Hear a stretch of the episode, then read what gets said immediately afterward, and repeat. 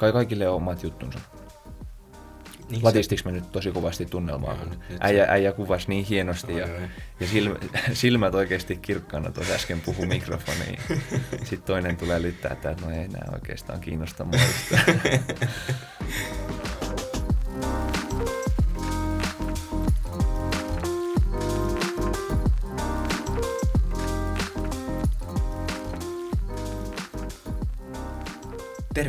Tervetuloa Medukate-podcastin pariin. Minä olen Robin ja studiossa mun kanssa tuttuun tapaan Markus. Tervehdys kaikille. Mitä Markus, jos sun pitäisi sanoa kolme asiaa, missä sä oot hyvä, niin kerro nopeasti, yhdellä sanalla. Mä kuvittelisin, että mä oon ihan hyvä kuuntelee. Öm, Hitto. Olipa vaikea kysymys. Äijä ajoi mut heti juna alle. No niin, okei. Okay. Yksi riittää. Saat hyvä kuuntele. Se on, se on tässä podin tekemisessä tärkeää. Mennään sillä. Tota, Mä voinkin kuunnella sitten. Anna. No niin, kuuntelepa. Anna minä puhun tässä nyt seuraavan tunnin. Eli puhutaan nyt keväästä verhekurssin jälkeen ja nimenomaan myös keväästä 2020. Ja se on siinä mielessä merkityksellinen kevät, niin kuin kaikki ihmiset tietävät, ketkä oman kotinsa ulkopuolella liikkuvat, että silloin alkoi etäily, korona tuli ja maailma muuttui aika lailla. Se oli just silloin tammikuussa taisi tulla ensimmäiset uutiset, että Suomessa on todettu ensimmäinen koronatapaus. Millaisia ajatuksia, muistoja sulla on siitä, kun meilläkin tuli sitten se ensimmäinen etätentti ja tuli näitä uutisia, että korona on alkanut. Ja okei, onhan tämän niin kuin, nyt semmoinen sata kertaa läpipuhuttu aihe, niin, mutta silloin... Ei jaksa niin, mutta jos palaat siihen niin kuin, tunteeseen mikä, ja niin kuin siihen hetkeen silloin, kun se oli ihan uusi, niin mitä sä muistat sieltä, millainen se oli? No siis silloin, kun tuli ne ekat uutiset, että jossain päin Aasiaa on nyt joku tällainen tauti liikkeellä, niin mä ajattelin silloin ihan aluksi, että no joo, se on siellä ja, ja ei tämä todennäköisesti tule vaikuttaa mun elämään koskaan millään tavalla. No sitten tuli just niin kuin sä sanoit, että ekat uutiset tuli, että, että joku on tuonut, tai joku suomalainen on tullut takaisin Suomeen ja hänellä on todettu se ja, ja, ja sitten mä ajattelin, että no, tämä on joku tällainen yksittäistapaus. Mutta sitten yhtäkkiä koko homma levisi ihan, ihan täysin käsiin ja alkoi vaikuttaa meidän elämään aika, aika laajalla skaalalla. Mm-hmm.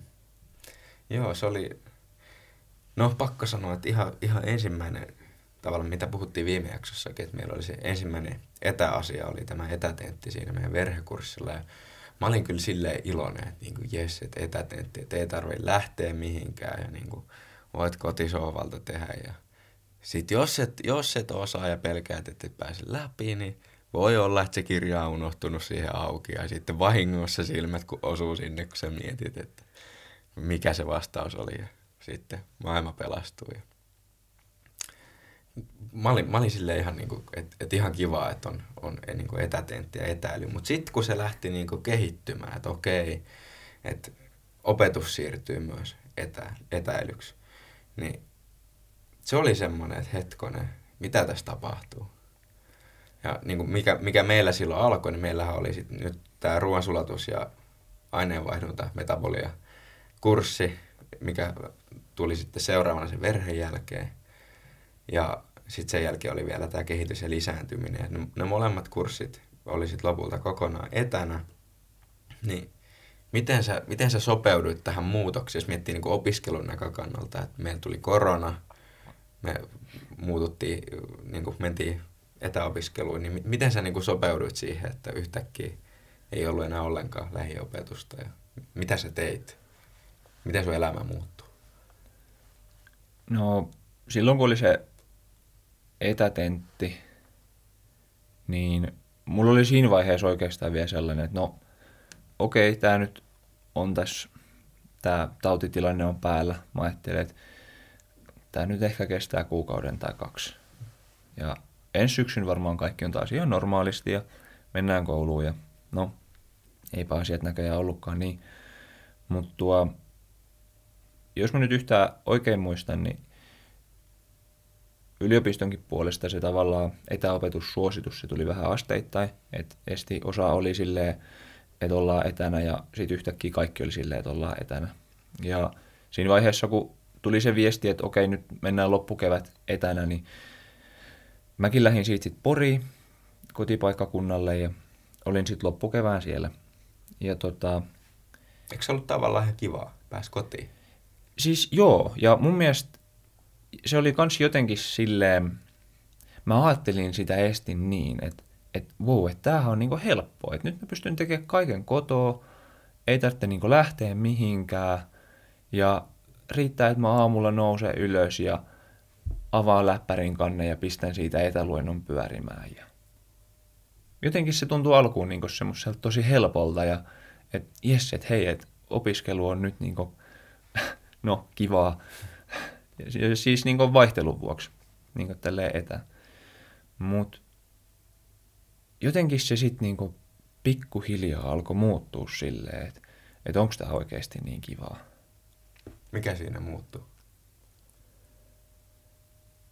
Ensinnäkin ehkä se, että ei, niinku, ei ollut ollenkaan sitä niinku opiskeluympäristöä, ei ollut kavereita siinä mukana. Voi opiskella kavereiden kanssa, mitä oli myös tosi paljon tehnyt syksy aikana, alkukevään aikana. Sitten se, että niinku, se alkoi jotenkin pikkuhiljaa koko ajan syömään enemmän, että no taas ollaan kotona. Ja... Mulla tuli vähän sellainen, että se ehkä niinku rupesi toistaa itteensä. Joo. Tai niinku silleen, että jos, no jos sä mietit, että sä elät koko ajan, niin kuin kaikki varmaan voi hyvin samaistua tähän ajatukseen, että sä oot koko ajan siellä sun kotona ja koko ajan niin kuin, sä näet ne samat seinät ja samat huonekalut ja samat asiat, niin kuin se niin kuin just rupeaa toistamaan itteensä siinä. Niin jotenkin ainakin mä huomasin, että mulla niin kuin rupesi aivotkin menee semmoiseen, en mä tee lepotilaa, mutta silleen jollain tavalla niin kuin pyörii semmoista kehää. Ja sitten kun yritti opiskella ja yritti niin kuin tavallaan saada semmoista jotain uutta ja semmoista niin kuin aktiivista siihen elämään, niin se, se oli jotenkin pikkuhiljaa rupesi menee vaikeammaksi ja vaikeammaksi. Ja just niin kuin sä kuvasit tuossa, että joo, että oli etäluennot ja niin kuin, kiva avaat vaan läppäri ja laitat pyörimään ja makaat sohvalle, että vitsi miten jees, että mikä on parempaa. Niin sitten just se, että kun se menee eteenpäin eteenpäin ja toistuu ja toistuu, niin sitten rupesi jotenkin sekoittumaan se silleen, että niin kuin mä en osannut enää erottaa sitä, että hei, nyt on se luento, nyt mä keskityn tähän, koska sitten rupesi käymään sitä, että no aamulla, no mä nukun vielä vähän ja kun ei tarvi lähteä mihinkään. Sitten mä herään just kun se luento alkaa, no niin, no nyt piti pestä vielä hampaat ja sitten rupeaa tekemään samaan aikaan niin muita asioita, kun opiskelee, niin kuin katsoo sitä luentoa. Ja sitten se keskittyminen rupeaa hajoamaan ja sitten sä rupeat oppimaan sen, että sä teet muita asioita samalla, kun sä katot sitä luentoa tai opiskelet ylipäätään. Ja sitten se oppiminenkin kärsii. Mm just toi itsellä ainakin toistui tosi samalla tavalla, että, että oli kuulokkeet korvilla ja luento pyöri, pyöri tietokoneella, niin siinä oli hyvä aikaa tehdä jotain ihan muuta. Vaikka vähän järjestellä niin työpöytää siinä tai laittaa jotain pyykkejä tai, tai käydä tekemään vähän ruokaa ja syödä siinä samalla. Ja ei ollut semmoista oikein niin kunnon keskittymistä siihen niin opetukseen. Se on ehkä myös, tuli tämmöinen ajatus, että se on ehkä myös vähän tätä kuuntelukulttuuria, niin kuin ehkä joku nyt kuuntelee tätä meidän podia ja samalla laittaa työpöytään järjestykseen tai pesee pyykkejä tai jotain. Ja niin kuin, mitä mäkin olen tosi paljon tehnyt, kuuntelee äänikirjoja ja samalla tekee jotain niin kuin, muuta juttua. Se on niin kuin, no, se on helppo mennä siihen. Mutta sitten se kääntöpuoli on ehkä just se, että se oppiminen, koska sä et keskity siihen asiaan samalla tavalla. Sulle ei niin kuin ole kaikki sun huomio siinä, mitä sä yrität oppia, mitä sä yrität niin kuin saada siitä luennosta, niin sitten se jää vähän sille hatarammaksi. Ja ainakin nyt, niin kuin mekin huomattiin, kun me valmisteltiin tätä jaksoa ja me mietittiin näitä kursseja, meillä oli tämä ruoansulatus metabolia-kurssi ja me mietittiin, että no mitä sieltä nyt muistaa ja mitä, niin kuin, mitä mä osaan tästä ja näin. Ja sitten myös se kehlikurssi, molemmat on vähän silleen sumentunut. Että sieltä on tosi, tosi vaikea niin kuin poimia semmoisia, että hei, nämä jutut mä muistan vielä sieltä.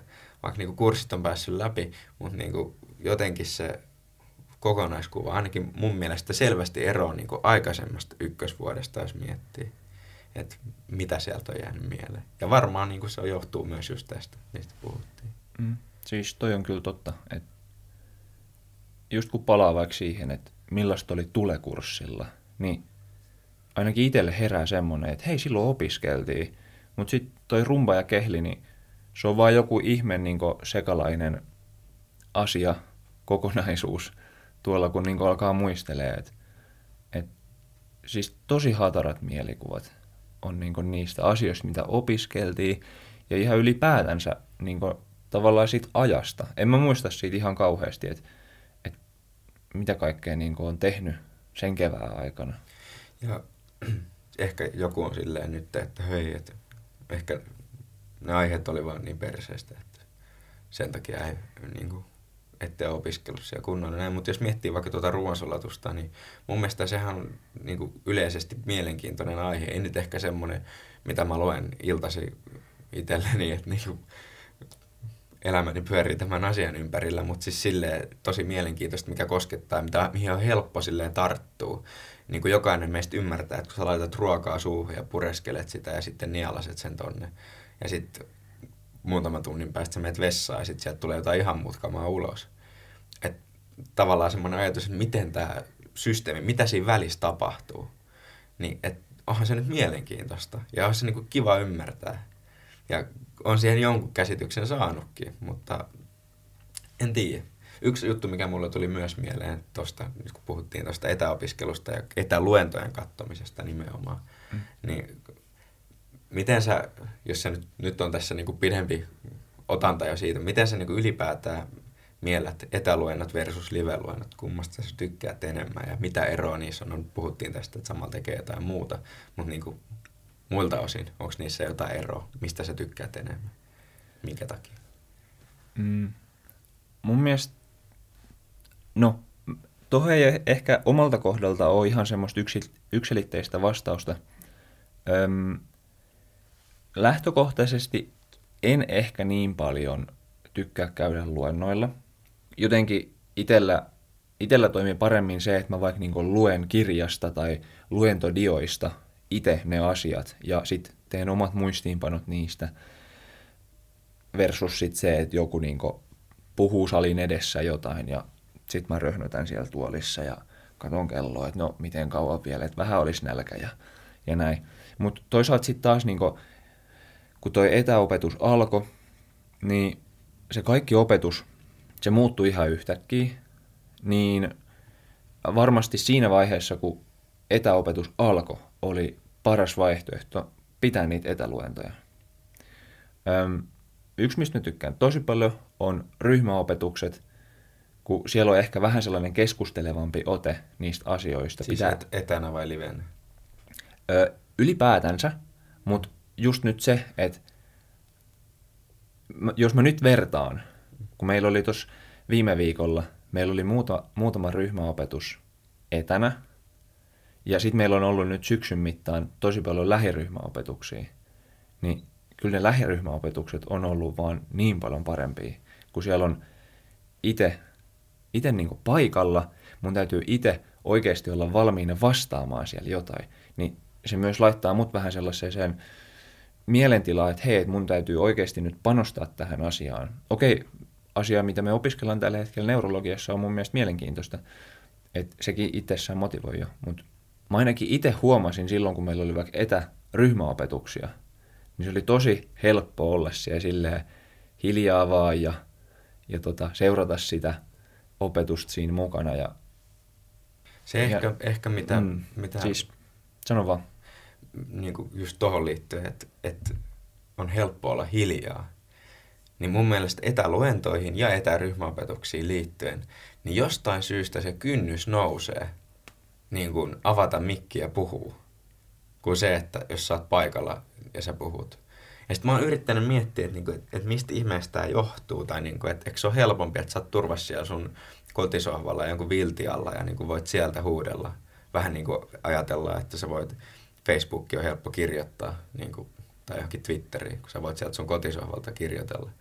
Niin minkä takia se ei ole sitten helpompaa tuolle etäluennolla ja etäryhmäopetuksissa sitten osallistua sieltä kotisohvalta. Tavallaan, niin kuin, eikö se ole ihan järjenvastainen ajatus, että minkä takia se kynnys nousee eikä laske, vai? Siis oot ehdottomasti oikeassa. Et jos miettii, miten paljon vaikka nykyään keskustellaan siitä, että, että sosiaalisessa mediassa on helppo niin huudella mm. ihan mitä sattuu. Mutta mä luulen, että se johtuu myös ehkä vähän siitä, kun me kuitenkin me ehdittiin vuosikurssin aikana tutustua, niin kuin, tai siis ekan syksyn aikana ehdittiin vuosikurssin kanssa tutustua jo vähän silleen, että tiedettiin, että okei, okay, kuka on kuka ja niin kuin, miltä ihmiset näyttää. Niin voisiko se olla niin, että, että luennolla, jossa vaikka, jos sä nyt kuvasit siitä noin, että, että on helppo olla turvassa kotona, kotona ja sitten laittaa niin viestiä sieltä, niin jos sä oot luennolla niin oikeasti siellä paikan päällä, niin jos sä kysyt jotain, niin sä näet, että miten ihmiset reagoi. Ja jos sä oot tavallaan etänä, sulla ei ole mitään hajua, että miten niin ihmiset reagoi siihen sun kysymykseen, herättääkö se muista jotenkin mielenkiintoa. Mutta eikö se ole toisaalta helpompi, niin kuin tuolle etänä, mä nyt haastan sua, että se ole helpompi, että sun ei tarvi edes miettiä, että kuka muu siellä on läsnä, sä voit vähän niin kuin ajatella, että sä puhut vaan sille proffalle tai kuka ikinä pitää sitä luentoa. Tavallaan osoitat sun kysymyksen sille ja sitten hän vastaa sulle ja niin kuin, sun ei tarvi edes aistia niiden muiden läsnäoloa. Eikö se pitäisi olla helpompi? Mä ehkä just mielen sen niin toista päin. Mulle jotenkin, kun ei, ei näe yhtään, että miten muut reagoi tähän asiaan. Et jos mä nyt kysyn täältä niin linjoja pitkin jotain ja niin kuin, oliko toi nyt ihan tyhmä kysymys. Jotenkin itsellä ainakin tuli sellainen, niin kuin, mitä pitempään toi etäily jatku, niin sitä epävarmemmaksi tuli siitä, että, että no kannattaako tätä edes niin kysyä. Okei, mä nyt on ehkä sitten luonteeltani myös vähän sellainen, että mietin tosi paljon, että mitä muut ajattelee, mikä ei välttämättä aina ole niin ihan paras juttu, mutta mulle se ainakin niin kuin... Lisää sitä. Niin, että et kun oli just silleen, että ei, ei niinku ole mitään niinku tavallaan inputtia siitä ympäristöstä, että et, mm. tiedätkö? Joo, joo, kyllä, kyllä mä saan kiinni tästä.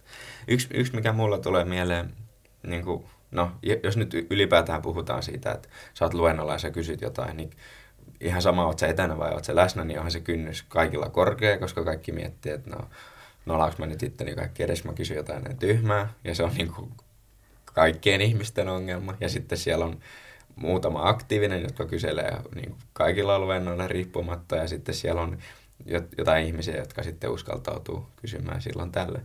Mutta ehkä mun mielestä, niin mikä tuli tähän yleisesti mieleen, on hyvä, hyvä muistaa, on se, että jos sulla tulee joku tommonen tyhmä kysymys mieleen, saat vaikka luennolla, meitä on sata ihmistä luennolla, ja sulla herää tommonen, se luento, luennoitsija siellä selittää jotain asiaa auki, ja sitten sulla herää sit joku kysymys, hetkonen, että et, mitenhän tämä nyt meni. Ja sitten se luennoitsija puhuu siellä ikään kuin, niin kuin kaikki on jo ymmärtänyt se, ja sä oot silleen, no kaikki varmaan muut tajuu kun kukaan ei kysy. Mutta todellisuus on se, että varmaan 20 prosenttia siitä yleisöstä, niin muillakin on se sama kysymys mielessä, että mitenhän tämä asia menee, ja kukaan ei uskalla kysyä sitä. Että niin kuin, tälleen vähän ehkä yleistää, mutta niin kuin, se on, kysyminen on aina vaikeaa. Mutta ehkä semmoinen ajatus, mikä mulle heräsi tuohon, että minkä takia se etäilyssä oli vielä enemmän vaikeaa, ja siis minkä takia sen myös huomasi, on se, että kun on ollut etäluentoja versus liveluentoja, niitä kysymyksiä tulee vähemmän. Ja mä uskaltaisin väittää, että tämä on ihan tämmöinen yleinen ilmiö, että näin käy. Mutta sitten, no, sä äsken vähän kerroit, että mitä sä ajattelet, että mistä se johtuu. Ei varmaan kukaan tiedä. Mm. Yksi, yksi ajatus, mikä mulla ainakin heräsi heräs siihen, että, että mistä se voisi johtua, niin ainakin ryhmäopetuksissa se puhumisen vaikeus ja mikin, mikin avaaminen, että miksi se on niin vaikeaa, on se, että kun on tavallaan pieni viive siinä, kun ollaan etänä ja puhutaan, niin se, että kun sä avaat mikin ja rupeat puhumaan, niin joku toinen puhuu, tiedätkö, samaan aikaan, niin sitten se, että sä oot varma, että milloin on se ikkuna, mihin sä voit alkaa puhumaan, niin sä et olekaan enää niin varma, koska se tulee viiveellä, niin sitten helposti tulee sitä, että hei sä aloitat puhua ja joku toinen aloittaa just samaan aikaan puhua ja sitten te molemmat hiljaa. Ja sitten myöskin se, että sä et näe niitä ihmisiä. Okei, no jos sä oot etäluennolla, sä näet sen luennoitsija, mutta sä et näe ketään muuta, niin sä et näe myöskään sitä, että onko joku toinen alkamassa puhumaan. Niin sit sä et pysty arvioida sitä, että hei, että onko tässä nyt tavallaan sitä tilaa, että mä voin kysyä kysymyksen. Mm. Ja vaikka se luennoitsijakin puhuisi siellä, niin sitten se just, että mihin vaiheeseen sä keskeytät se ja sulle ei ole siihen semmoista kontaktia, koska se ei näe sua. Sä voit sieltä jonkun klikata, että hei, mulla olisi kysymys tai joku nosta käsit Zoomissa vai mitä näitä on. Mutta niin, että ei ole semmoista samanlaista ehkä yhteyttä siinä, semmoista välitöntä vuorovaikutusta. Mä ehkä ajattelen, että tommonenkin voisi vaikuttaa. En tiedä. Kuulostaa ainakin ihan, ihan järkenkäyvältä. Jos miettii silleen, mekin keskustellaan tässä, niin kyllähän sitä pystyy niin toisesta lukemaan, lukemaan vähän, että et puhuukohan toi nyt vielä, onko sillä vielä jotain sanottavaa vai onko hänen puheenvuoro vähän tulemassa niin loppua kohti. Et ehdottomasti toikin on varmaan sellainen asia, mikä on tosi paljon vaikuttanut siihen. Ja. Etenkin just sellaiseen ehkä keskustelevaan otteeseen, niin tämän ryhmäopetustenkin aikana. Jep, ja miten se sitten käytännössä näkyy? hymyilen tässä ja kun sitä asiaa mietin, niin just mun mielestä myös tuolla ruoansulatus- ja metabolia tota, kurssilla, niin meillä on niitä ryhmäopetuksia just jossain, jossain Zoomissa olisiko ollut. Sitten siellä on näitä breakout roomeja. Eli ryhmäopetukseen tulee ehkä 30 ihmistä, kaikki on siellä mikit kiinni ja videot kiinni ja pesee pyykkiä ja sitten sitten se opettaja luennoi siellä siitä asiasta, joo näin ja näin, ja teillä oli tämmöiset ennakkotehtävät, ja teitte näin ja näin. Sitten, no niin, ja sitten seuraavaksi jaetaan teidät breakout roomeihin, niin kyllä mulla ainakin kävi enemmän kuin kerran, ui perkele, ui. Oot just tekemässä jotain ruokaa, leikkaat jotain sipulia siellä. Sitten no niin, nyt, nyt menette näihin niin kuin, pienryhmiä rupeatte juttelemaan. Ja, niin sitten kaikki on ihan hiljaa siellä ja odottaa, että joku, joku aloittaa puhumaan. Ja siis niin kuin pahimmillaan se oli just sitä, että kukaan ei sano mitään ekaa viiteen minuuttia. Sitten joku on sieltä silleen, että joo, moi.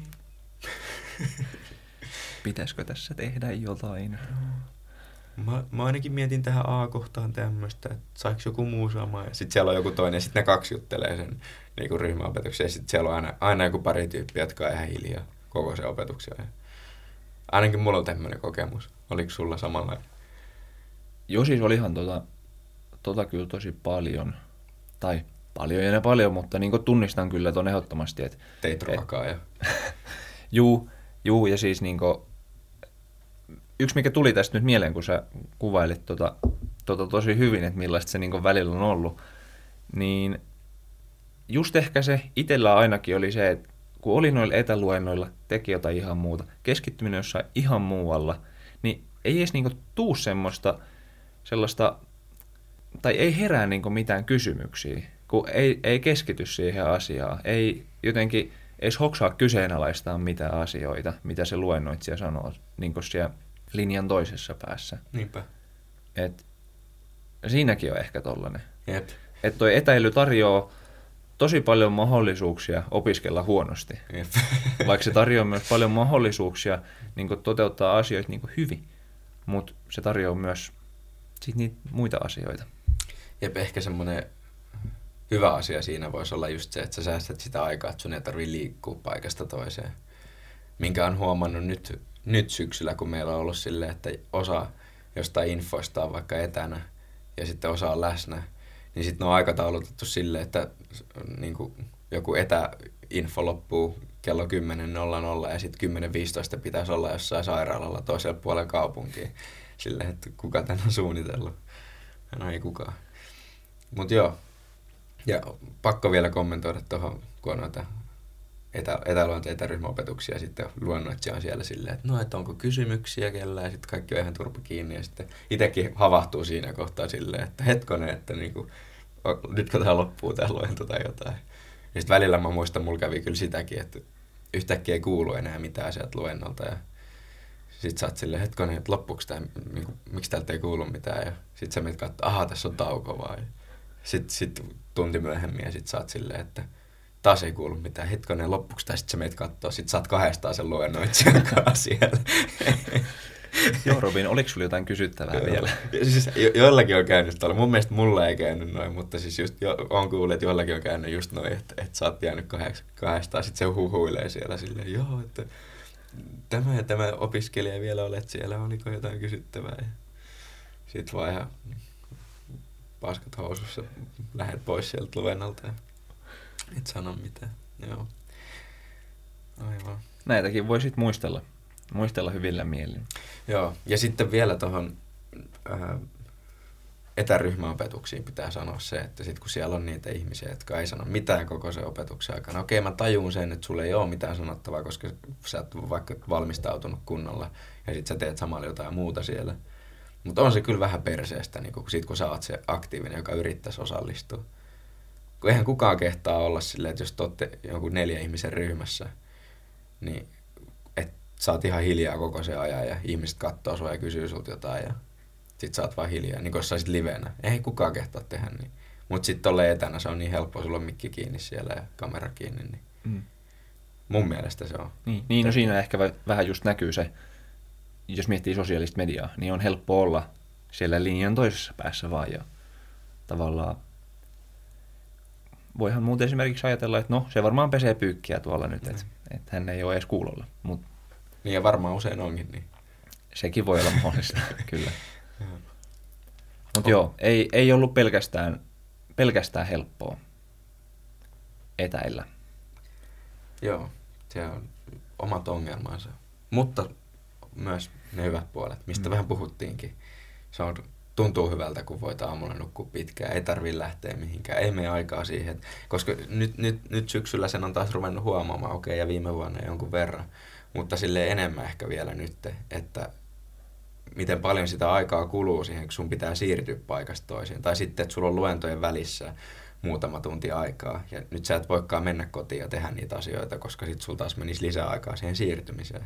Mm. Niin tavallaan, miten omalla tavallaan vaikeaa se on, että on läsnä niitä opetuksia. Kyllä, mutta ehdottomasti täytyy valossa puoli, minkä itse näe siinä, niin mulle ainakin tekee tosi hyvää, että jos nyt aamulla on vaikka sairaalalla joku opetus, niin se, että mä kodin ja sairaalan välillä käyn ulkona. Mä joudun ulkoilman kautta siirtymään sinne sairaalaan, tai oikeastaan saan, niin se herättää jotenkin ihan eri tavalla. Et siinä on taas se hyvä, hyvä puoli. Jos mä mietin etäilyä, mä herään, viime minuutin päästä alkaa luento, laitan luennon päälle ja alan keittää kahvia siinä, niin onko siinä oikeasti valmiina tavallaan opiskelemaan? Jostain mä oon kuullut tämmöisiä, että jotkut ihmiset on tehnyt sitä, että ne on herännyt aamulla ja valmistautunut ihan samalla lailla, kun ne lähtis, silloin kun on alkanut tämä etäily, samalla lailla kun ne lähtis töihin, sitten ne kävelee jonkun kortteli ympäri, tulee takas kotiin ja no niin, nyt mä oon töissä. Tavallaan simuloi tätä samaa, että siirtymä käy ulkona. Toi kuulostaa tosi hyvältä. Ei itselle tullut pieneen mieleenkään tehdä tolleen, kun olihan se helppoa vaan niin kuin avata niin, läppäri ja luento, luentokäyntiin. Niin ja sitten se kynnys nimenomaan kanssa kasvaa, koska tavallaan sun ei ole pakko. Nimenomaan. Nyt sä voit jäädä nukkuu vielä sen vartin pidempään tai puoli tuntia pidempään. Jep. Ja vielä, vielä vähän niin kuin levätä ja oi nyt mä avaan sen luennon tosta. Jep, ja mitä se sitten tavallaan edellisenä iltana on ollut, niin voi mennä vähän myöhempään nukkumaan, kun ei tarvitse kuitenkaan herää niin aikaisin. Niin. Se on Jep. paha kierre. Ja sitten mikä mulla tulee myös tuohon mieleen, koko ajan tulee paljon asioita mieleen, mutta siis tohon, että kävelee sen kortteli ympäri ja simuloi sen tota, työmatkan, niin myöskin se, että sä valmistaudut vaikka, että sä puet niin kuin aamulla jotkut siistit vaatteet päälle tai ihan sama, missä sä ikinä käytkään koulussa tai töissä, niin tavallaan se valmistautuminen ja semmoinen rituaali, rutiini, minkä sä oot muodostanut siitä, että sä tavallaan laitat itsesi valmiiksi niin kyllähän sekin niin kuin vaikuttaa myös siihen psyykkeeseen siinä mielessä, että, että miten sä oot virittynyt siihen tilanteeseen, koska no, en mä tiedä, ollaanko me joskus puhuttu aikaisemmin tyyliin niissä pääsykokeeseen lukemisen jaksoissa siitä, että kun oli tämä tutkimus, että kun jalkapallopelaajat menee pukukoppiin, niin niiden verenpaine ja syke nousee, koska ne tietää, että kohta alkaa treeni. Niin vähän samalla ajatuksella se, että sä niin laitat ne sun työvaatteet vaikka jonkun puvun päälle, sä oot lähdössä pankkiin, niin sun kroppa tietää niin kuin siitä, että sä puet sen puvun päälle, että hei, et kohta mennään. Et, niin kuin siinä mielessä sekin jäi sit kokonaan pois. Että sä oot jossain niissä sun univaatteissa, niin kuin ehkä jotkut reikäverkkarit jalassa siinä istut ja katot niin kuin jotain luentoa tai ryhmäopetusta, mitä ikinä onkaan. Totta. Joo, itse en kyllä tota, tota tehnyt, että olisin muka huijannut itteeni ja valmistautunut lähtemään johonkin. Ja Et laittanut pukua päälle. en todellakaan. Ei, kyllä se oli aina just tavallaan. Siinäkin ehkä helpoimman kautta. Mutta just ehkä kun ei ollut niinku tottunut siihen, että et, okei okay, asia on, on näin, että mä voisin niinku valmistautua tähän. Et siihen jotenkin vaan ajautui siihen etä, etäopetustilanteeseen niinku silleen yleisesti. Niin Mut- varmaan kävi kaikilla muillakin. Niin, niin, totta. Se on niinku, siihen voi varmaan moni samaistua, Mm. että on vaan ajautunut ja jossain vaiheessa huomannut, että hitto, että mun elämänrytmi on ihan Mm. ylösalaisin. No, jos nyt miettii noita kursseja, mitä meillä oli silloin, puhuttiin, että ei hirveästi muista sieltä. Onko sulle jäänyt jotain mieleen, jos ei ole jäänyt, niin sitten ei ole jäänyt, mutta onko sulle jäänyt jotain mieleen sieltä tavallaan, minkä sä muistat, että hitto, että että tämä oli hyvä juttu tai tämä oli tosi mielenkiintoinen juttu tai niinku, mitä sä oot miettinyt vaikka joskus ennen lääkiksen alkua, että hitto, että miten, niinku, miten toi sylki, niinku, miksi meillä on sylkeä suussa, että mi- mistä se tulee ja oliko sulla jotain tämmöisiä kokemuksia? ruoan sulatus niin tapahtumana niin ihan älyttömän monimutkainen ja moniulotteinen ja, ja toisaalta myös mielenkiintoinen siinä mielessä, että, että jos sä nyt mietit, että sä syöt jotain ja, tai ensinnäkin, että sulla on niin nälkä ja sit aivoissa tapahtuu jotain, että hei, nälkä, täytyy syödä. Ja sit sä syöt, sit yhtäkkiä nälkä on pois ja se asia vaan tapahtuu. Siis ainut, mihin mä niin itse vaikutan, on se, että mä syön jotain. Ja sit elimistö hoitaa sen kaiken muun ihan, ihan itse. Toi, siis, toi on niin kuin hyvä, toi nälän tunne on semmoinen ylipäätään ehkä mun mielestä, nyt kun sen sanoit, niin mielenkiintoinen niin kuin asia. Että mi- miten, ensinnäkin, mi- miten me aiheutetaan itsellemme nälän tunne, mistä me tiedetään, että meillä on nälkä. Osaatko nimetä jotain asioita, mitkä siihen vaikuttaa? Eka, mikä mulle tulee tähän mieleen, on greliini. Joo. Mä en muista, että liittyykö se yhtään mitenkään siihen, mutta se tulee mieleen. Se, se liittyy, liittyy siihen kyllä.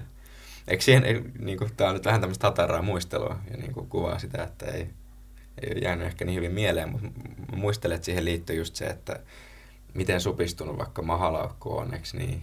Ja sitten verensokeritaso tietysti vaikuttaa siihen.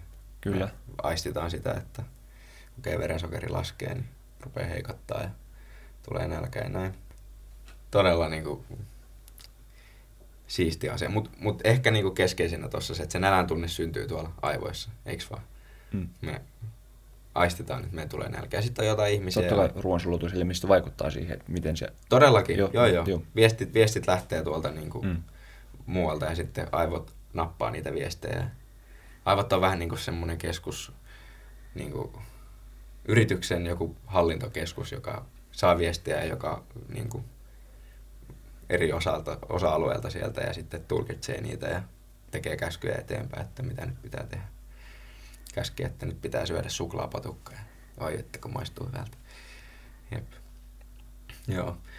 Ja ehkä, jos mä mietin nimenomaan nyt tätä ruoansulatuskurssia, mikä niin kuin mulla on jäänyt ajatuksena siitä päällimmäisenä, on ollut se, että, että se on ollut sinänsä just mielenkiintoinen aihe, niin kuin ollaan puhuttu, mutta sitten se, että, että ne asiat ja aiheet taas, mihin, miten niitä ollaan opetettu siellä, miten niitä ollaan niin kuin lähestytty, on totta kai lääketieteessä taas mennään sinne molekyylitasolle, niin kuin soratukurssilla ja muilla kursseilla, että niin kuin mikä niin kuin proteiini tekee mitäkin. Niin jotenkin se vaatii ihan eri tavalla taas niin kuin semmoista sitoutumista siihen, että sä pystyt käsittämään ja käsitteellistämään itsellesi niitä asioita, että sä pystyt ymmärtämään, että niin kuin miten joku asia toimii. Ja niin kuin siinä mielessä kans mun mielestä ihan ymmärrettävää, että me ei muisteta hirveän hyvin enää niitä asioita, koska ne on niin yksityiskohtaisia. Mm. Niin, niistä ei, ei ole just arkipäiväisesti mitään sellaista kosketuspintaa, että, että mä nyt syön perunan ja sille tapahtuu elimistössä asioita ja aina mä mietin tätä, pois. Aina mä mietin tätä amyla-asiaa, että miten tämä niinku erittyy. Ja amylaasin rakenne, joka aina iltasi piirrän sen tuohon sängyn viereen paperille. Että, niin, jep, ei, ei niinku semmoista ei tule. Yksi ehkä semmoinen, mitä näkee jossain tuolla somessa tai niinku muuten, en mä tiedä, onko siitä tullut vähän semmoinen meemi, on tämä sitruunahappokierto, mikä niinku miten vaikea se on. Ja kyllähän se jossain siellä lukiossakin käytiin jollain tasolla läpi. Me käytiin se vähän tarkemmin läpi tällä kurssilla, tuolla rumbakurssilla. Mutta jos mä niinku vertaan siihen kuvaan, mikä mulla on tullut niinku tuolla maailmalla, niinku, että miten jossain Jenkeissä tai muualla Euroopassa, miten, millä tasolla se pitää ymmärtää ja osata vaikka tentissä, niin kyllä mulla ainakin tuli semmoinen olo, että niinku, me, me ei opeteltu sitä läheskään niin yksityiskohtaisesti. Mikä ajatus sulla on tuosta? No ensinnäkin muistat sä siitä vielä jotain? Miten sä mm. oot kokenut tuon? No mulle ei ehkä ole muodostunut mitään tuollaista samanlaista niin vertailevaa kuvaa, että miten se asia opetetaan vaikka jossain muualla päin maailmaa, niin en ehkä siihen osaa, osaa nyt niin, niin tarttua. Mutta kuva, mikä mulle jäi siitä silloin, kun sitä opetettiin, niin meillä oli sellainen ympyräkaavio, missä oli tavallaan kohta kohdalta lueteltu, että miten niin asiat tapahtuu ja mitkä molekyylit siihen liittyy, niin kyllä mä muistan, että, että meillä opetettiin, että okei, tämä asia on nyt näin, tämä menee vielä monimutkaisemmin ja monimutkaisemmilla tasoilla, mutta riittää, että te osaatte nyt nämä. Mielestäni me lopetettiin se jotenkin noin. Korjaa, jos on ihan väärässä. Joo, ei siis suurin piirtein varmasti just näin. Ja just niitä molekyylien nimiä, kun ne hiilet vaihtuu, kun puhutaan sokeri, jossa on, onko siinä nyt viisi vai kuusi hiiltä glukoosissa? Eikö siinä kuusi ole? No niin. En, mä, mä en muista edes tota. No, mutta niin, niin, tavallaan, että sit kun se hajoaa, niin niitä hi, ne hiilten määrät vaihtuu siinä ketjussa. Se on niin kuin mun mielestä se kesken. Totta kai sitten ne hapet ja vedyt liikkuu myös, mutta joo. Mutta ehkä, ehkä se, mistä mulla on tullut tuo kuva niin kuin just jostain somemeemeistä, että niin kuin en vieläkään osaa Krebsin sykliä, sitruunhappokiertoa, niin mä luulen, että se liittyy tähän, että jossain niin kuin muualla maailmalla ollaan enemmän sille tutkimusorientoituneita. Niin kuin sä jossain jaksossa sanoit, että lääkisopiskelijat ei saa nähdä potilaita opiskelujen aikana, vasta kun on valmiita lääkäreitä. Mutta sitten tavallaan meille se on ihan todella outoa, mutta sitten meille taas on outoa se, että miten tarkasti ja hyvin niin kuin ne muistaa vaikka ulkoa jotain tämmöisiä, no vaikka sitruunhappokierron niin kuin eri molekyylejä, niin kuin, mikä ei käytännön työssä ehkä ole kauhean tärkeää ja oleellista.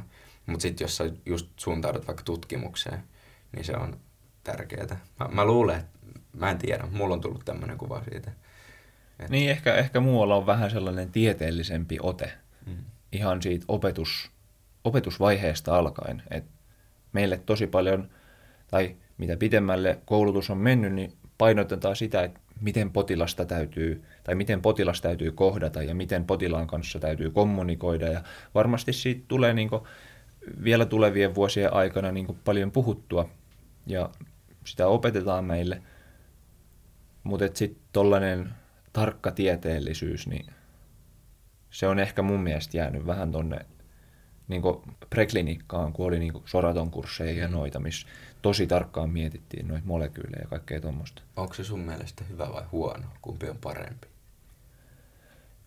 Jos mä mietin lääkärin työtä, vaikka jotain vastaanottotyöskentelyä, niin ehdottomasti parempi niin, että opitaan kohtaamaan se potilas. Mutta oma, niin kuin, tai mun mielestä on myös tosi mielenkiintoista välillä opetella, että miten ne, opetella ja oppia, että miten ne asiat oikeasti niin menee. Että vaikka ei sillä sinänsä ole mitään merkitystä, jos mä nyt joutuisin potilaalle selittämään jotain, niin ei mun tarvitse tietää tuommoisia asioita, mutta ihan niin oman mielenkiinnon kannalta.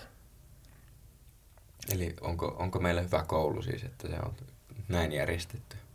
Vai haluaisitko enemmän tämmöistä tieteellistä ja yksityiskohtaista Mun mielestä meillä on tosi hyvä koulu ja mä voin sitten omalla ajalla, oman mielenkiinnon mukaan syventyä noihin asioihin niin kuin kaikki muutkin. Eli ei ikinä. no, no ei, en sano sun puolesta, mutta mä, mä en ehkä, ehkä lähtisi tuohon. Mm. Joo. No, sitten meillä oli opiskelijavappu. Ensimmäinen opiskelijavappu. Oliko? Mitä muistat siitä? Eihän sitä oikein edes ollut. Niin, ei ollutkaan. Meillähän loppujen lopuksi eka opiskelijavappu oli nyt viime keväänä. Mm. Hurja juttu. Mitä teit vappuna 2020? Vietin mun syntymäpäiviä. Ei, eipä siinä yhtään mitään muuta ihmeellistä, niin kuin joka vuosi. Mitäs sä teit? Mm. Me oltiin jollain pikkuporukalla muistaakseni ehkä jossain. Niin kuin, alle kuusi ihmistä kuitenkin. Vai mitenkäs se meni, mikä silloin oli se raja? Että Joo. Vai oliko silloin 50 ihmistä vielä? En muista. 50 hengen porukalla hengästä jos. Mä en muista, mikä se ra- rajoitus oli, mikä oli silloin, mutta rajoitusten tota, Joo. rajoissa. Juu. Mä en edes muistanut tota, että tollasiakin oli Joo. kokoontumisrajoitus. Oli. Ihan... Eikö se ollut, ulkona oli joku 500 ja sisällä joku 50? Ja... Joo, siis nyt kun sä kerroit siitä, niin muistu taas mieleen, mutta mä olin ihan kokonaan unohtanut tommoset. Sitten ruvettiin laskemaan, kun oli se, että samassa huoneessa ei saa olla jotain kuutta ihmistä tai jotain. Sitten ruvettiin laskemaan jossain, että saa, saako olla vielä yksi ihminen lisää vai ei. Uh. Joo. Ehkä ihan hyvä, että ollaan unohdettu tuommoiset jo tässä vaiheessa. Toivottavasti ei tarvitse enää miettiskellä noita. Jep. No, sitten kehitys ja lisääntyminen, niin kuin yksilön kehitys ja lisääntyminen kurssi, eli kehlikurssi. No, se oli myös kokonaan etänä. Ehkä, niin kuin jos miettisi, että niin kuin meidän tulevaa työtä, että missä, missä se voisi olla tärkeää tai missä niin kuin tuolla kun ihmiset menee lääkäriin, niin lääkärit ovat hyödyntäneet tätä kurssia, niin tällaiset tahot kuin joku neuvola, eikö niin, no lastentaudit ylipäätään, tämmöiset kehityshäiriöt ja muut, niin ne oli semmoisia, mitä käsiteltiin siellä, mutta niin kuin, ne sivuaa näitä. Tai joku kirurgia, sun pitää tietää, miten joku rakenne on kehittynyt. Mm. Millaisia hyviä muistoja sulla on? Onko mitään muistikuvia koko kurssilta? Mitä, mitä mieltä sä olet siitä kurssista? No sä asettelit ton kysymyksen nyt niin, että mitä hyviä muistoja on, niin jälleen kerran ehkä semmoinen mielenkiintoinen yleissivistävä kurssi ö, omasta mielestä. Ö, mulle kehli on ehkä aina ollut semmoinen jotenkin tosi irrallinen kokonaisuus fuksivuodesta. Mm, itelle ei, ei ehkä niin sen asian puolesta niin sen syvällisemmin ollut, ollut silloin, eikä oikein ole ehkä vieläkään, että se niin kauheasti kiinnostaisi muuta kuin just silleen yleissivistävällä tasolla. Mut, no, mitä, miten tuo nyt niin paketoisi? Miten tämä nyt kauniisti sanoisi? Niin. Mikä tota, mitä sä oot mieltä? Öm, no siis mun mielestä ylipäätään ilmiönä, jos sä mietit yksilön kehitystä, niin taaskin niin kuin, hitto miten mielenkiintoista niin kuin sille, että sä mietit, että sulla on munasolu ja sulla on siittiö ja sitten ne yhdistyy. Ja sitten joku päivä siitä tulee tommonen kaksimetrinen hujoppi, joka kyykkää 200 kiloa. Niin kuin, tavallaan, että ei make oikeasti ihan kaksi metriä, mutta kuitenkin kyykkää 200 kiloa. Ehkä joku päivä vielä. niin, mutta et, niinku, miten, miten tuommoinen on niinku, mahdollista? Mit, mitä siinä voi tapahtua? Ja sitten ehkä mikä niinku, kuva mulla tuolla kurssilla tuli tai mitä mä koen, että mä opin siinä, niin totta kai oppi niitä erilaisia vaiheita, mitä on siinä yksilön kehityksessä. En rupea nyt niitä nimeämään, koska menisi liian yksi. Ei oikeasti, mä en muista niitä. Olipa huono juttu. Oli ihan loistava juttu. Mutta hei, se on hyvä myöntää omat rajalliset tietonsa. Joo, niin, mutta siis se oli niinku mielenkiintoista, että sai vähän niinku semmoista lisää syvyyttä siihen, että miten, miten niinku tuommoisesta pienestä munasolusta ja siittiöstä voi kehittyä yksilö. Ja sitten mikä mun mielestä oli tosi semmoinen silmiä avaava, oli se, että mikä kaikki siinä voi mennä pieleen. Tavallaan, että millainen ihme se on, että ihminen kehittyy ns. normaalisti, eli sille, että asiat ei ole mennyt pieleen. Että niin kuin kaikki ne erilaiset vaiheet, jos sä mietit, että kun mä luin noita materiaaleja eilen, sitten mun tuli just tämmöinen, siellä on jotain homeobox-geenejä, jotka säätelee muiden geenien toimintoja. Ja sitten siellä on näitä morfogeenejä, jotka säätelee sitten niin kuin, vaikka sitä, että kumpi on vasen ja kumpi on oikea puoli. Tai niin kuin, että, niin kuin, jos sä mietit, että sulla on tuolla yksi pallo vaan, niin mi- miten siitä yhtäkkiä syntyy, että jossain on pää ja jossain on jalat ja jossain on kädet. Tavallaan, että ne eri suuntaukset syntyy siihen. Kaikki tommonen, niin kuin, miten ihmeessä tämmöinen on voinut edes syntyä? Tosi hyviä kysymyksiä. Ja siis oot ihan oikeassa tossa, että niinku, onhan toi ihan älytön asia, että et tolleen voi tapahtua. Okei, okay. luonto on päättänyt niin, että niin tapahtuu ja, ja tota, näin. Mut just ehkä ton takia, niin kuin sä kuvailit äsken tuossa rumban, rumban niin tota, kurssin aikana, niin mulla jotenkin nämä kehlin asiat oli, oli kans jotenkin tosi semmosia niinku korkealentoisia. Niitä ei oikein pysty silleen joka päivä tai yhdistää tälleen niinku arkipäiväisiin asioihin.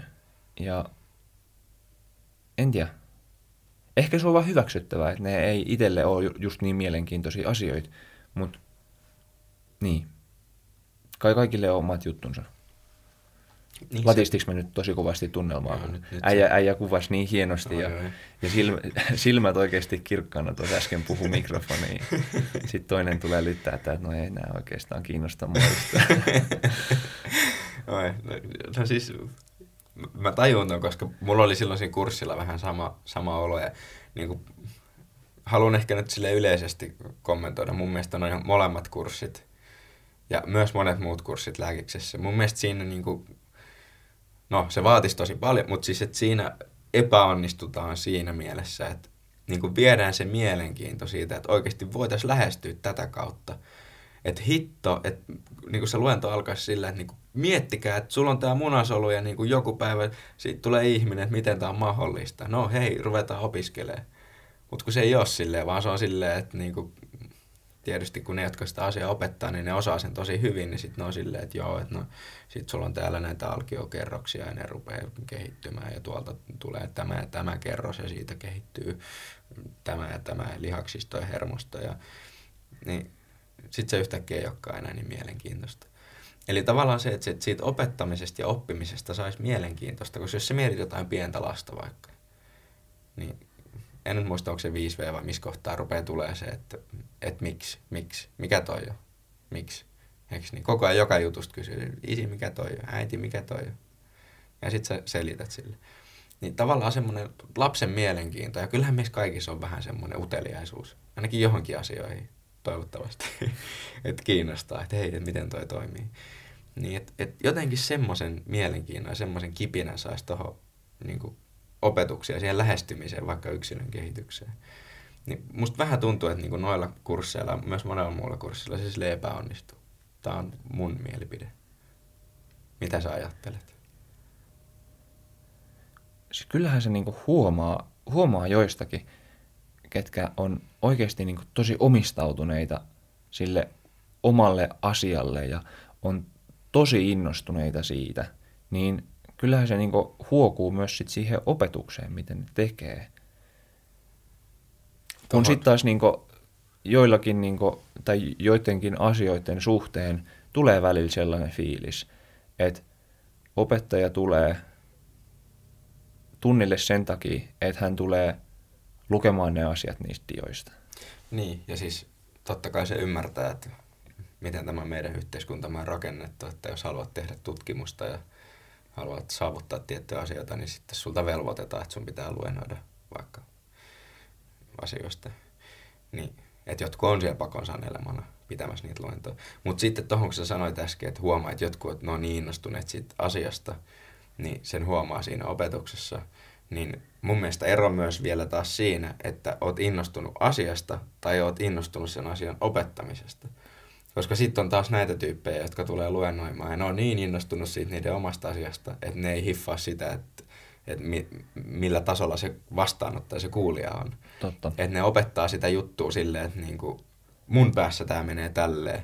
Ja sitten ei ota huomioon sitä, että okei, tuolla toiselle ei ehkä ole niitä valmiuksia, sille ei ole niitä niin kuin lähtötietoja tavallaan, että se pystyisi edes ottaa vastaan ja omaksumaan tätä asiaa, mitä sä opetat sille.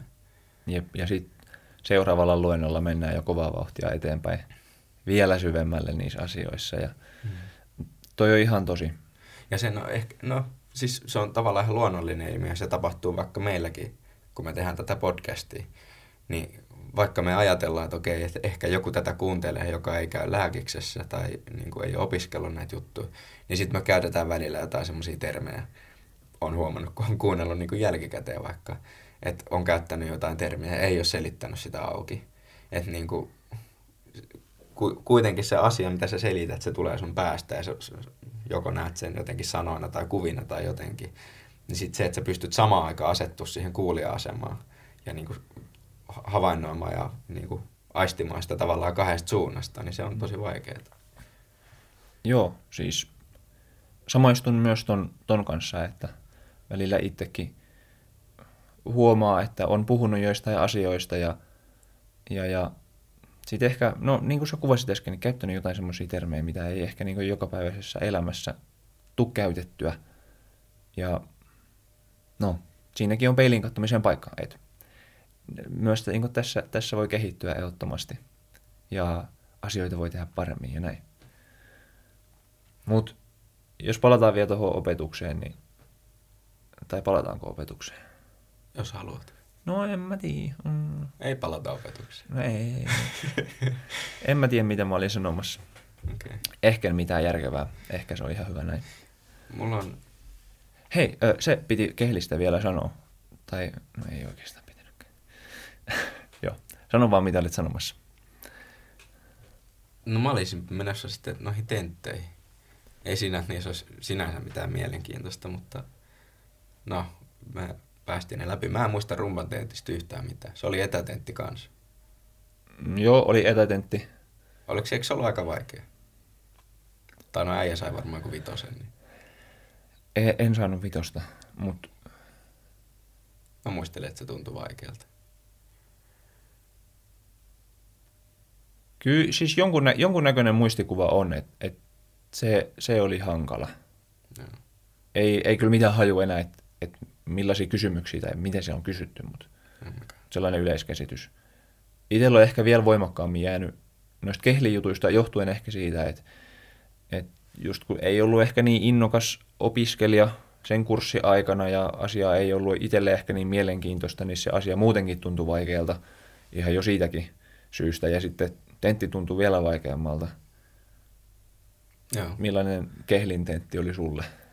No, mä muistan, mä, siis se oli viimeinen tentti ennen kesälomaa, ensimmäistä kesälomaa. Mietin, että painanut hommia, niin kuin, että nyt, nyt ollaan täällä lääkiksessä ja nyt opiskellaan ja niin kuin, eka vuosi alkaa olla paketissa ja sitten oliko se jotain toukokuu, ehkä loppupuolta ja sitten meillä on viimeinen tentti. Kaikki muut tentit on läpästy ja sitten on se viimeinen kehlin tentti. Niin kuin tämä vielä läpi ja ah, sit sä oot lomalla. Ja no, akkasin sitä tenttiä siinä ja ai, ai hirveä aikapaine ja tuntui tosi vaikealta, niin kuin sä sanoit, että se oli, se oli vaikea tentti. Ja siinä 39 pistettä taisi olla läpipääsyraja siinä tentissä, mä muistan. Ja sitten kun se oli Moodle-tentti, niin ne pisteet sai heti niin kuin sen jälkeen. No, mulla taisi olla sitten 38 ja puoli pistettä. Et mä jäin se puoli pistettä siitä läpipääsystä, että niinku oikeasti ei voi olla, että niinku, nyt mun pitää niinku tämäkin niinku kurja kurssi uusia joskus syksyllä, kun meillä on jo muuta opetusta. Niinku. Sitten mä muistan, niin kuin, kiva lähteä lomalle tällä fiiliksellä. Sitten mä muistan niin kuin sen jälkeen, kun oli ehkä pari tuntia siinä, niin kuin just kerkesi syömään lounaan sen jälkeen ja sitten kilahtaa sähköposti ja mä oon täältä kopioinut sen viestin, mitä proffa laittoi. Että Kiitos kaikille tenttiin osallistuneille. Tentti ei ollut, kuten huomasitte, ihan helppo. Kevät on ollut kaikin puolin työläs ja sekava, joten läpipääsyraja on nyt 36 pistettä 39 pisteen sijaan. Ja meikä pääsi tentin läpi. Ihan mieletön. Joo. Siinä... Kuvailehan fiiliksiä tossa kohtaa. No se oli siis niinku, oikeasti tuntui, tuntui sitten, kun olisi taas niinku yhtä hyvältä kuin pääsi lääkikseen, niin tuntui oikeasti yhtä hyvältä, että niinku, päästän tentin läpi ja niinku, pääsi lomalle ja niinku, hitto yes. Ja...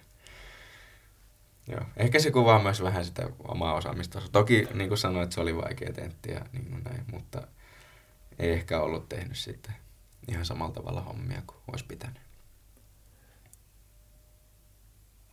No, en nyt tiedä.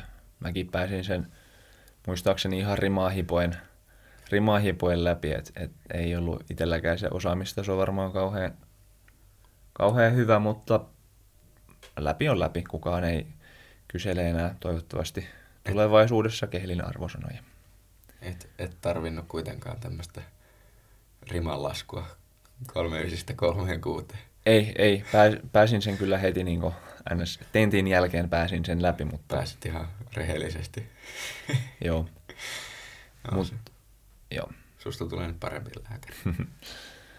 no, jos nyt Toivottavasti vähän... omalla erikoisalalla. Mm.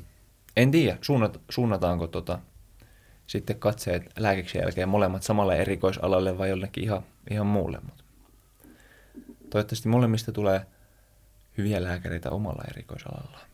Tai erinomaisia lääkäreitä. Joo, toivotaan niin. Tehdään töitä sen eteen. Jep. No, Hei, pakko kysyä vielä. No, sano ihmeessä. Öm, mikä oli sun ensimmäisen kesäloman suunnitelma? Mitä sä teit silloin? Mitä mä tein ekan? Mä en, mä en ollut kyllä töissä silloin. Musta tuntuu, että mä olin vaan ihan lomalla koko ekan kesä. Oliko jotain reissuja? No, koronan kanssa siinä kävi tuolla Italiassa. Ja Jep. Joo, tota, kävin, kyllä mä varmaan Helsingissä kävin, mutta sekin oli vähän just semmoinen, että Helsingissä oli vähän pahempi tilanne kuin tää Kuopiossa, niin sitten oli vähän silleen, että niinku, missä oikein voi olla ja mitä voi tehdä ja ketä voi nähdä. Ja... Mm. Kyllä siitäkin selvittiin. En tiedä, olisiko pitänyt töitä tehdä, mutta en tehnyt. Mitä Onko se vaikuttanut jotenkin sun elämään nyt tällä hetkellä, että et tehnyt töitä? No, mä oon vähän köyhempi. no, ehkä sillä. Mutta mitä sä teit ekana kesän lomana? Mm, no mä, mä tein mun syväreitä. Sä teit töitä? No, en mä tiedä, voiko sitä siksi laskea. Kouluhommiahan se periaatteessa on, kun tekee syventävää opinnäytetyötä. Olin mm. sairaalalla ja keräsin potilasteksteistä aineistoa, aineistoa kirjoitustehtävää varten. Ja kirjoitit sitä? Joo. Ei, ei ollut kyllä ihan hirveästi mitään muuta. Sitten osan aikaa tosiaan olin Kuopiossa, sitten loput ajasta olin Porissa. Ja siinä se sitten meni. Pakko sanoa tuohon, että syväreitä ekan vuoden jälkeen, niin aika monet sanoisivat, että hullu. Mutta siis niin kuin, siinä mielessä ihan kunnioitettava, koska siis nyt voin sanoa, että omat syvärit ei ole vielä valmiit ja on vaiheessa, niin se, että niitä saa tehty, koska siis ne on pakko saada tehtyä vasta sitten kutosvuonna, niin kuin ennen kuin valmistuu. Niin se, että nyt se on silleen, että ne pitäisi tehdä, mutta ei ole pakko tehdä. Niin se, että sulla on semmoinen itsekuri, että sä saat ne tehtyä, niin on oikeasti kunnioitettavaa, koska mä huomaan, että mun on ainakin vaikea. Että vaikka löytä se ajan, niin sit siitä tulee vaan semmoinen mörkö, että niin kuin, ää, en halua tehdä, en jaksa tehdä, pitäisi tehdä ja sit ahdistaa. Että niin kuin, tavallaan, että jos pystyy tekemään tolleen, niin se on hienoa. Joku vanhemman vuosikurssi opiskelija, muistaakseni silloin ekan vuoden aikana vaan sanoi, että, että jos ette löydä mitään töitä ekaksi kesäksi, niin oikein hyvää aikaa tehdä syväreitä. Ette tule katumaan sitä päätöstä. Ja ei kyllä kaduta, että, että aloitin silloin. Toki se, mikä ehkä voi olla, niin nyt kun on opiskelu enemmän, ymmärtää asioista enemmän, niin varmasti tässä vaiheessa, kun tekisi syväreitä, niin sille oppimisen kannalta ne vois olla ehkä hyödyllisemmät. Mutta siinäkin on taas ne kaksi puolta, että haluuko niistä nyt sitten tehdä tosi oppivaisesti jotain tutkimusta. Vai haluuko ne vaan pois alta? Niin. Et, sitäkin voi katsoa monelta kantilta. Mun mielestä oli tosi mielenkiintoista tehdä niitä ja, ja kyllähän siinä sen aikana oppi niin tavallaan itse semmoisen no, pienen tutkimustyön tekemistä, mutta sitten just tavallaan sisällöllisesti, niin mitä lääketieteellistä se opetti, niin ehkä kolmosvuoden jälkeen olisi voinut saada siitä enemmän irti, kun oli oppinut jo vähän enemmän asioita. Mutta se nyt on ollut ja mennyt. Joo.